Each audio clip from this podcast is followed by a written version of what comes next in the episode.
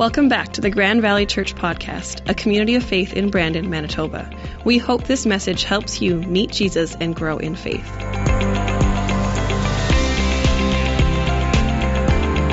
So, one of the things we do around here is we like to tackle a topic in a series format. Uh, and what that means is that we're kind of taking a big concept and we're breaking it down over a couple weeks. And each week kind of builds on the week before for us to talk uh, about a topic together. And so we're starting this series out of the darkness, but just before that, if you happen to have uh, your phone with you and you happen to have the YouVersion Bible app, I want to invite you to pull that open and go to the events tab and just search for Grand Valley. Uh, and you'll find our event for today, and you can follow along and take notes through the app uh, if that's something that kind of helps you keep track of what we're talking about and what we're focusing on today. See, we're doing this series called Out of the Darkness, and we're talking about this because often it's time for a fresh start. In 2019, it's a new year. We feel like, okay, let's start this year well. How, would, how would we start this year off in a way that sets us up to do well for the rest of 2019? And so, in Out of the Darkness, um, we're going to be talking about this idea of change. Now, this is something that you already know, is that nothing ever improves without change if we don't make any difference, if we don't make any changes in our lives, things will just continue exactly as they have been. We stay on the status quo, we stay in our routine, things don't change. And the other part that we all know is that change is difficult. It's not easy to get ourselves out of our routines and out of our practices and into something new. But that's what we're going to be talking about today because even though it's easier not to change, change and is actually what leads us to any type of improvement, anything that we want to improve in our lives. Now, maybe maybe you you're one of the people here that that if if this fits you of saying, you know, you've got it all together. You know, my life is just complete, 100% fulfillment, joy, happiness. I don't need to change everything because you know every day I wake up cheery and happy. I go to my job where I feel so fulfilled and so meaningful, and then I come home and my kids are perfect and behave well, and I have the perfect marriage. You know, if that's your case, you should probably be up here speaking, not me. Because let's be honest, we don't live in a perfect world. Our lives are not perfect. Our lives are not what we want them to be often. And so that's why we're tackling this to start our year off of saying, you know, routines and habits are a good thing, but staying exactly as we are in a status quo forever doesn't actually help us grow, doesn't help us step forward, doesn't help us grow deeper in our walk with God. It doesn't help us in our relationships with each other or help us as a parent, as a friend, as an employee, or a boss. See, this is one of the things that I've been convinced of for quite a while is that change only happens when the pain of not changing outweighs the difficulty of the change. It only change only happens when either we learn enough or we hurt enough that we realize that we have to start making a difference because staying how we are, the pain of not changing becomes greater than the pain of changing. And so that's kind of what we're going to be focusing on today is this whole idea of, of change and risk and why it matters to step forward in our, in our lives and why we do this because change always involves a risk. You know, every endeavor that we in, uh, take always has a piece of risk to it. Are we going to succeed? Are we going to fail? Is it going to go well? Is there going to be something unexpected that comes up that I wasn't, didn't foresee that's going to change what I thought the outcome would be. And so every time you try to make a change, every time you, you know, decide to focus on a new theme for the year, or maybe you made a New Year's resolution, or you're saying, you know, this year I want to grow in this area of my life, you're taking a risk. And that risk matters. See, Today we're going to talk about a specific type of change. Now, everything we talk about today will apply to pretty much any type of change you want to make in your life, whether that's personal, spiritual, work related, family related. But there's a specific type of change that we're going to focus on in this series. And that comes back to our series title of saying, what does it mean to make a change to come out of the darkness? Now, darkness could mean many different things to each of us, but here's what I mean when I say darkness I'm saying any part of our lives that we would rather keep hidden away. And I'm not going to ever ask you to reveal this or speak up or, or say what it is. You all can figure out what that is for you, but it's that part of your life that you're like, you know, I just rather my friends didn't know that part of me. Or I would just, you know, rather leave that piece alone and forget and ignore that it ever happened and just leave that in the past. But there's a problem with it. these pieces of our lives that we'd rather keep hidden away, they still affect us no matter how much we try to not let them, no matter how much we try to compartmentalize them away and push them aside to the corner and forget they exist, they still affect us and they still shape us. And so that's what we're going to focus on in this series. How do you actually move out of the darkness and into the light? See, there's two types of darkness, and, and this is a little making a bit of a generalization here, but, but bear with me. There's two types of darkness that often lingers in our lives that we want to deal with. And the first is a darkness that comes from a wound. Maybe there was an event. Maybe there was, uh, you know, abuse or trauma, or maybe it was a series of events, or maybe there's something in your past. There's this time period or this event that you look at and you say, that caused pain. And our natural human response is we want to avoid pain. That's, you know, that's probably, that's a good thing. You know, you touch a hot stove and you feel pain and the nerves tell your brain, pull your hand back. You know, pain is there to teach us something. But we often try to inoculate ourselves from pain. We try to like put a bubble around ourselves so we never feel pain. So any wounds from the past, we'd rather just shove away and put some sort of an impenetrable barrier in front of it. But even though it's behind a barrier, and even though we've tried to hide it and push it away, it's still affects us. And the second type of darkness is the darkness that compromises our character.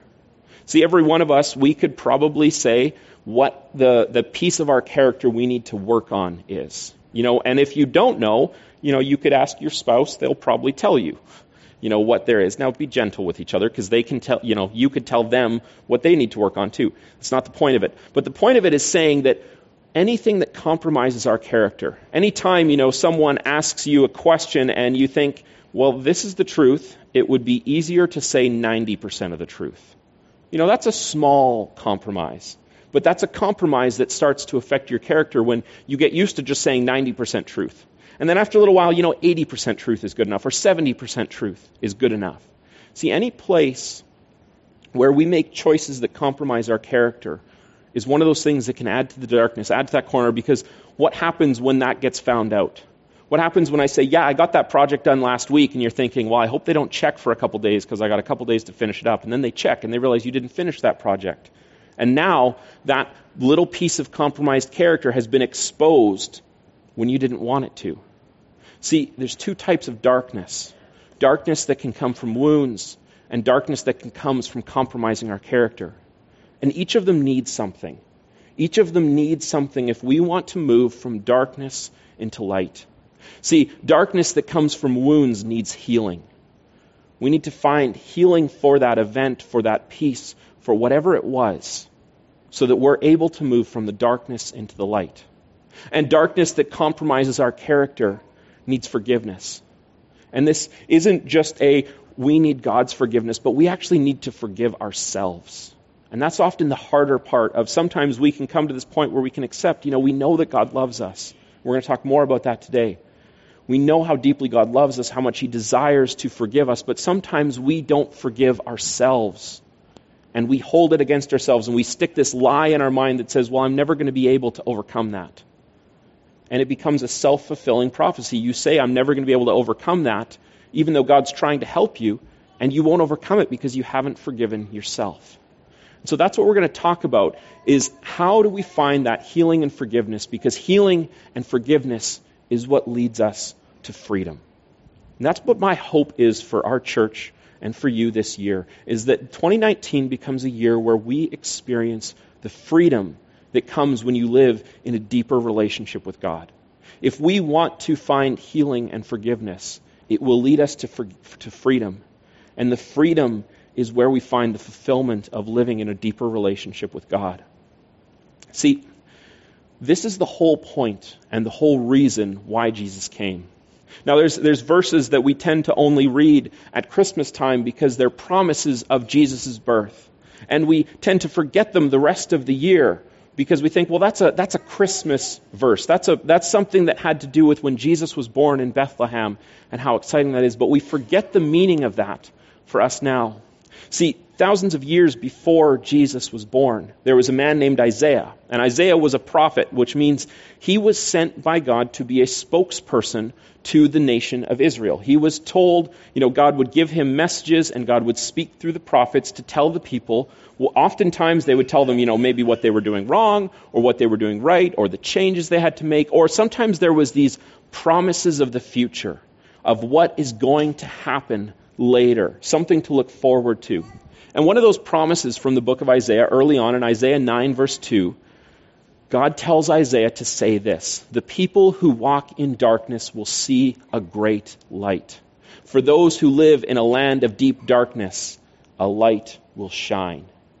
See, this is a promise of saying that even though we experience darkness, there is a great light we can see.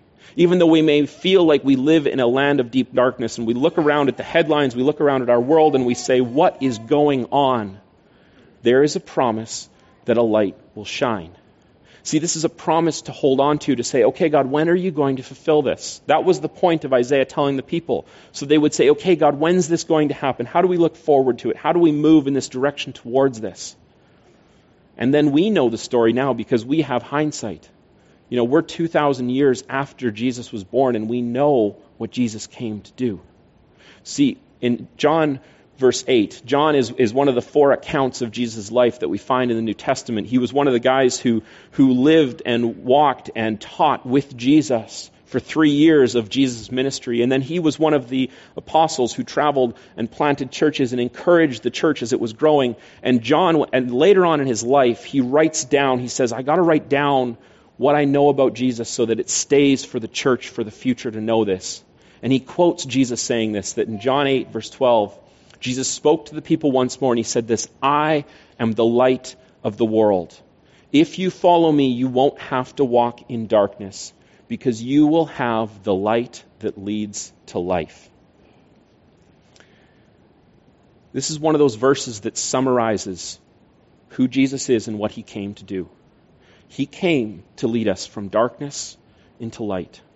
So, whatever those pieces of our lives, whatever that darkness, whatever that piece is we'd rather leave hidden, Jesus came to bring light to it. See, Jesus came for this purpose. See, we know that we have broken relationships. We have broken relationships with each other, in our families. And sometimes those broken relationships are part of the darkness. Jesus came to heal those broken relationships. And when we have these character um, compromises, these places of our lives, anything where we've put something up that separates us from God, Jesus came to break those down, not with force, not with violence, but with light. That's what it means. See, finding freedom starts with choosing to move from darkness into the light. We have to make a choice of saying, I don't want to live defined by the wounds uh, and the character issues, the flaws, any of those pieces that are there. I'd rather live defined by the freedom that I have because I'm loved by God. That's my hope for our church. That's my hope for you. That we can experience that radical f- freedom. But if we want to get there, you know, it's not, there's something we actually have to do.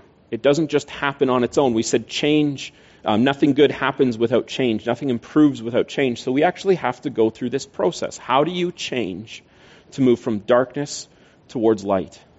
And there's just two things that we're going to talk about today. And, and later on next week and the two weeks after, we're going to go deeper into this topic of how do we actually do this. But today I'm going to start with something really simple. I'm going to talk with two pieces that God calls us to do. He calls us to confession, and He calls us to surrender. Now, those words might seem kind of big and unknown, and we don't really know what to do with that. But if we want to take the first step, there's this term of confession. Now, confession might bring some some different images to your mind. Maybe you you know you think of you know maybe what you've seen in movies or what's you know some of our faith traditions practice where it's like you know you go and you sit down with a priest and you tell them and they give you a, a penance, something you have to do. You know, that's one way of confession. Or maybe you think confession means you got to sit down with a friend and lay everything out in the open. And, and sometimes, you know what, that is really powerful at being able to help you bring change. And that's one option. But I want to talk about what confession truly is at its simplest, most basic form, something we can all do and understand. Confession is admitting that we need help defeating the darkness. Confession is simply admitting that we can't do this on our own, that we actually need some help. That we aren't going to try and do it just by our own strength. See, sometimes we buy into this bigger lie and we say, you know, God, I'm just too far gone. I'm just too bad. You know, the things I've done in my life or the things in my past are just too much for God to handle. See, if you've ever had that thought of saying, you know, I can't step foot in a church because, you know, lightning would strike me the moment I walk in the building. Of course it's not. This is exactly where God wants you to be because He wants to give you His light. He wants to show you His love. You know, that's one of the biggest myths that you could ever be too far gone for God to step in and show you a path to walk in light. And to illustrate this, there's this time in Luke, he's one of the other guys who, who wrote an account of Jesus' life and he talks about this parable that Jesus told to the people. See, sometimes when we come to confession or we come, you know, maybe you, you venture into a church for the first time or, or maybe you listen to a podcast online or something like that as a first step and you think, how, how could this be for me? You know, aren't churches a place where people just get judged and condemned? See, that's not true. And that's not the case. In fact, the only group of people that Jesus ever spoke harshly to were the religious leaders of the day who should have known better. They were the guardians of Scripture, the guardians of understanding um, God's Word and what He had said through the prophets in the past, and they were getting it wrong, and they were the only people that Jesus ever spoke harshly to. And so he tells this parable about a Pharisee, one of these religious leaders, this, these kind of scholarly elites of their day. And he talks about how this Pharisee went to the temple to pray, and his prayer is, Oh God, thank you that I'm not a sinner. Thank you that I'm so holy. Thank you that I'm so devoted. And then Jesus says, but at the same time, a tax collector, someone who was despised by the people and the symbol of Rome's oppression over Israel at the time. He comes to the temple and he doesn't even lift his eyes. The tax collector stood at a distance and dared not even lift his eyes to heaven as he prayed. Instead, he beat on his chest in sorrow and he said, Oh God, be merciful to me, for I am a sinner. Oh God, be merciful to me. That is a cry for help. That is what confession is. It's saying, God, I need help. Be merciful on me. And then Jesus gives his commentary on these two characters that he's made up for this story, the Pharisee and the tax collector. And Jesus says, I tell you, this sinner, not the Pharisee, returned home justified. That means made right before God.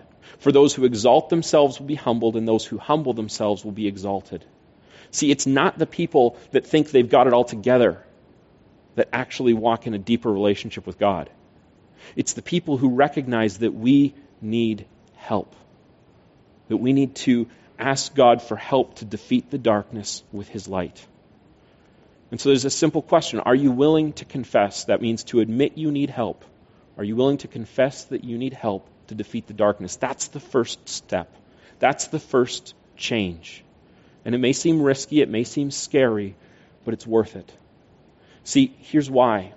Now, I think Jesus told that parable specifically then because in the next chapter of Luke's account of Jesus' life, Luke tells this story of what happens between Jesus and a tax collector. And this tax collector, his name was Zacchaeus, and scripture tells us he was quite short, and he was trying to look over the crowds to see Jesus. He had heard of this man named Jesus who was traveling and teaching and doing all these wonderful and amazing things, and he wanted to see Jesus, but he was too short to see over the crowds. And Zacchaeus runs up ahead of where Jesus is, figures, I think he's going to take this path, and he climbs a tree. You know, how often do you see grown men climbing trees? Not that often. You know, we kind of forget that. You know, maybe we need to climb trees more often. I don't know. But he climbs the tree. He runs ahead and he climbs a sycamore fig tree beside the road, for Jesus was going to pass that way. When Jesus came by, he looked up at Zacchaeus and called him by name Zacchaeus, Quick, come down. I must be a guest in your home today. Zacchaeus didn't call out. Zacchaeus didn't invite Jesus. In fact, Jesus invites himself over to Zacchaeus' home. And so Zacchaeus quickly climbs down and takes Jesus to his house in great excitement and joy. But the people were displeased. He has gone to be the guest of a notorious sinner, they grumbled.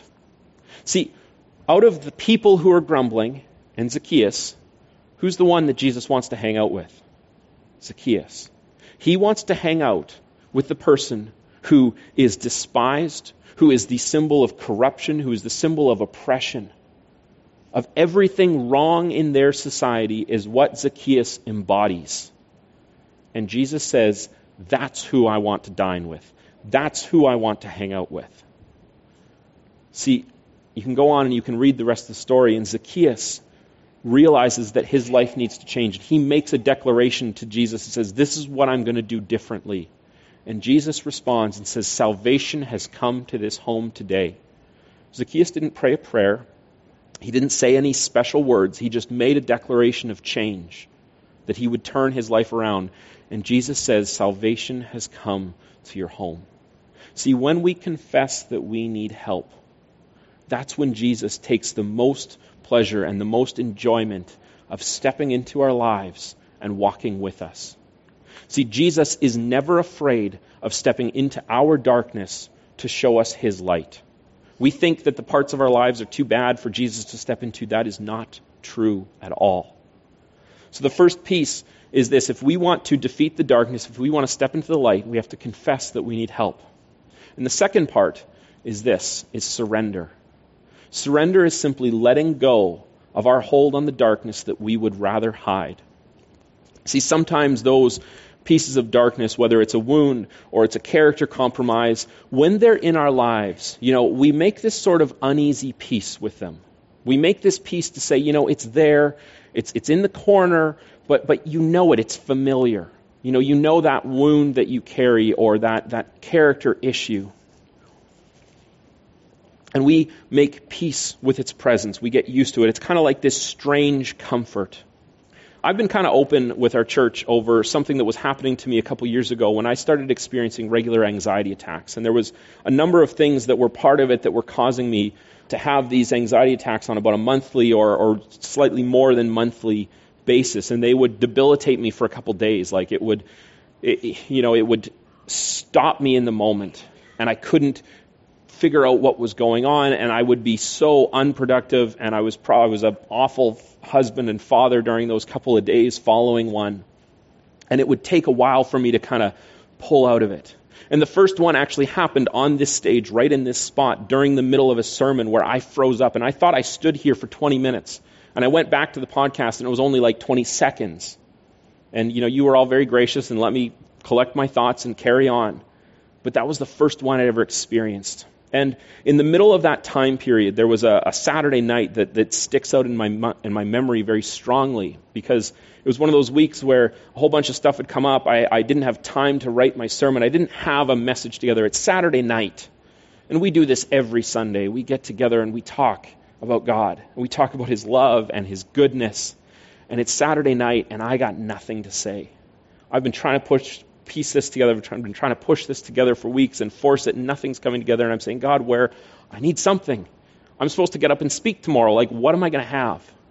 And it was after midnight when I finally just closed my computer and said, I've got, you know, I just, I'm just going home because I need to at least sleep, and maybe in the morning something will come together. And I remember getting in my car, and I left the parking lot here, and I started driving down 18th Street. And every single intersection I came to, there was this thought in the back of my mind wouldn't it be nice for someone to run a red light right now? Wouldn't it be nice for some drunk driver to not see the red and hit me? Wouldn't it be nice to have a car accident right now? I didn't want to die. I didn't want to commit suicide. But wouldn't it be nice to just be laid up in the hospital for a couple days and have no responsibilities? You know, the church could put on a video of a much better preacher than me tomorrow and they'd learn something from him instead of trying to learn from this broken me that had nothing to give. And so every intersection I crossed, this thought was in my mind wouldn't it be nice to get hit right now? See, that's what the darkness does. Is it becomes this strange piece of comfort, this strange desire for escape that is debilitating. And I've been open about what my recovery out of that was. And it, the first step was I had to admit that I needed help. I talked to another pastor in town that's a good friend of mine, and his advice to me was oh so comforting. He says, Well, it's not going to go away on its own. You got to do something about it. It's like, Thanks. That's really comforting. You know, tell me it's going to be all right. But he didn't. He was honest with me, he was truthful. He said, This isn't going to go away on its own. And so I started a journey of a year of walking with a professional counselor who helped me diagnose and get to the root issues and get to what those pieces of darkness were that had to have the light exposed to them. And now, it's been two and a half years since my last anxiety attack. I've had times where I felt close, where, you know, the stress levels climb. I'm still human. But I know how to recognize them. I know how to stop them. I know how to say, no, that's a piece of the darkness that doesn't have hold on me anymore because the light has shone on it. See, when we confess, when we surrender, we get to experience healing and forgiveness. I got to experience healing from the wound that caused those anxiety attacks. And then there was the piece of forgiveness of needing to let go of my own. I had wrapped my identity around this I'm a flawed person. I'm a flawed pastor. This is going to happen again, and our church is just going to have to get used to me freezing up in the middle of sermons and not being able to speak. I had made peace with that. And it wasn't actually about accepting God's forgiveness, it was about learning to forgive myself. Learning how to say, that doesn't have to define me anymore. See, change happens when the pain of not changing outweighs the difficulty of making the change. See, the pain of not changing for me was just living with anxiety attacks are part of my life. And it wasn't until I realized that the difficulty of making a change was actually less than that pain that I could make a change. And see, here's the truth. When Jesus steps in, when Jesus wants to share his light with us, the difficulty of making the change drops like a stone. It gets so much easier when we choose to expose our darkness to the light. It's still a risk. It's still difficult. It was still painful. The conversations I had with my counselor were brutal. I remember sitting there and like squirming and not wanting to answer the questions he was asking me. But every time I knew Every answer I give him, every time we talk, it's a little more of the darkness that has been replaced by light. And over time, and then God met me in a miraculous way and revealed to me the source. And all the groundwork that that counselor had laid for a year was done. And God worked in it in an amazing way. And again, I've been free of anxiety attacks. That type of freedom that type of healing and forgiveness is available because of who Jesus is. It is his character and his nature to love us deeply. It is his character and his nature not to leave us where we are, but instead to take us on a journey out of the darkness into the light, out of misery into joy. Because that is who God is. That is who Jesus is to his very core. And so I've got a question. Are you willing to take the risk of confessing that you need help and surrender that darkness to Jesus? I'm going to ask the band to come back up, uh, and Nikki and Steve are going to lead us in a song that we already sang today again, uh, Reckless Love. And I, I, this song was one that was so deeply meaningful to me. And there's been some controversy around this song of saying, well, how can God's love be reckless? Because reckless, doesn't that mean God's uncaring and, you know, doesn't know what he's doing? But that's not at all. See, in fact, the song is written from our perspective of us talking about God, of us recognizing that to a rational human mind, the way that God loves us is reckless. Why would you chase down someone to show love to them when they have scorned and rejected you hundreds and thousands of times? Why would you continue loving someone when everything says you should just write them off and let them live in their darkness, let them stew and remain in that? See, from our perspective, God's love is reckless because it doesn't make rational sense. It is unchanging, it is overwhelming. It does not let go of us. And so here's what I want to do is I'm going to ask you to stand as we sing the song together all together. I'm not going to ask you to stick up your hands or to, or to speak up about this. What I'm going to ask you to do is this just as you stand and as Nikki and Steve lead us in this song, I want you just to pray and just say, God, I confess that I need help. I want to take a step out of the darkness and into the light. Because that's all it is. That's the only change that needs to happen to start this path. And then I want you to reflect on these words of what it means for God's love to be overwhelming to us, to be revealed in us.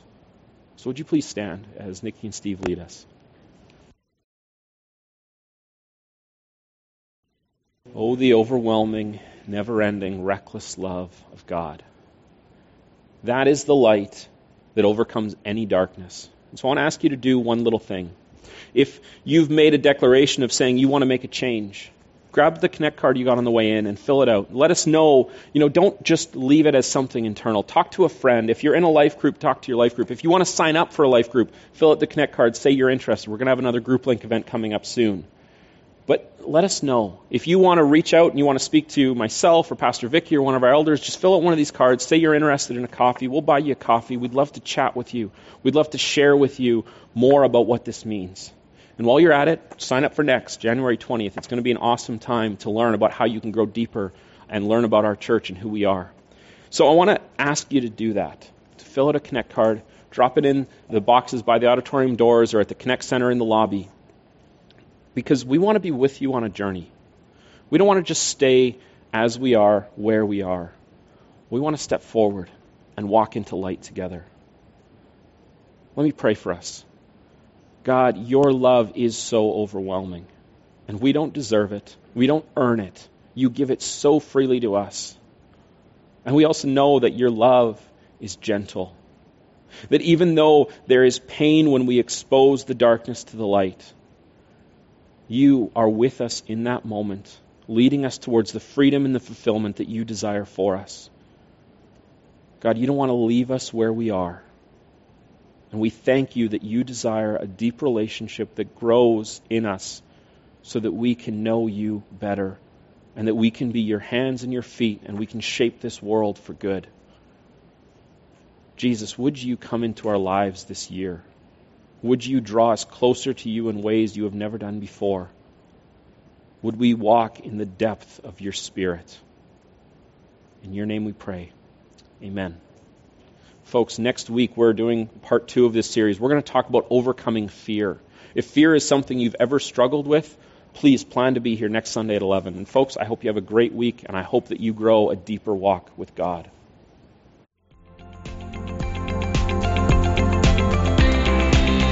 We hope this message helped you to take the next step in your faith journey. If you're in the area, we'd love to have you join us Sundays at 11 a.m. You can find out more about us by going to mygrandvalley.ca.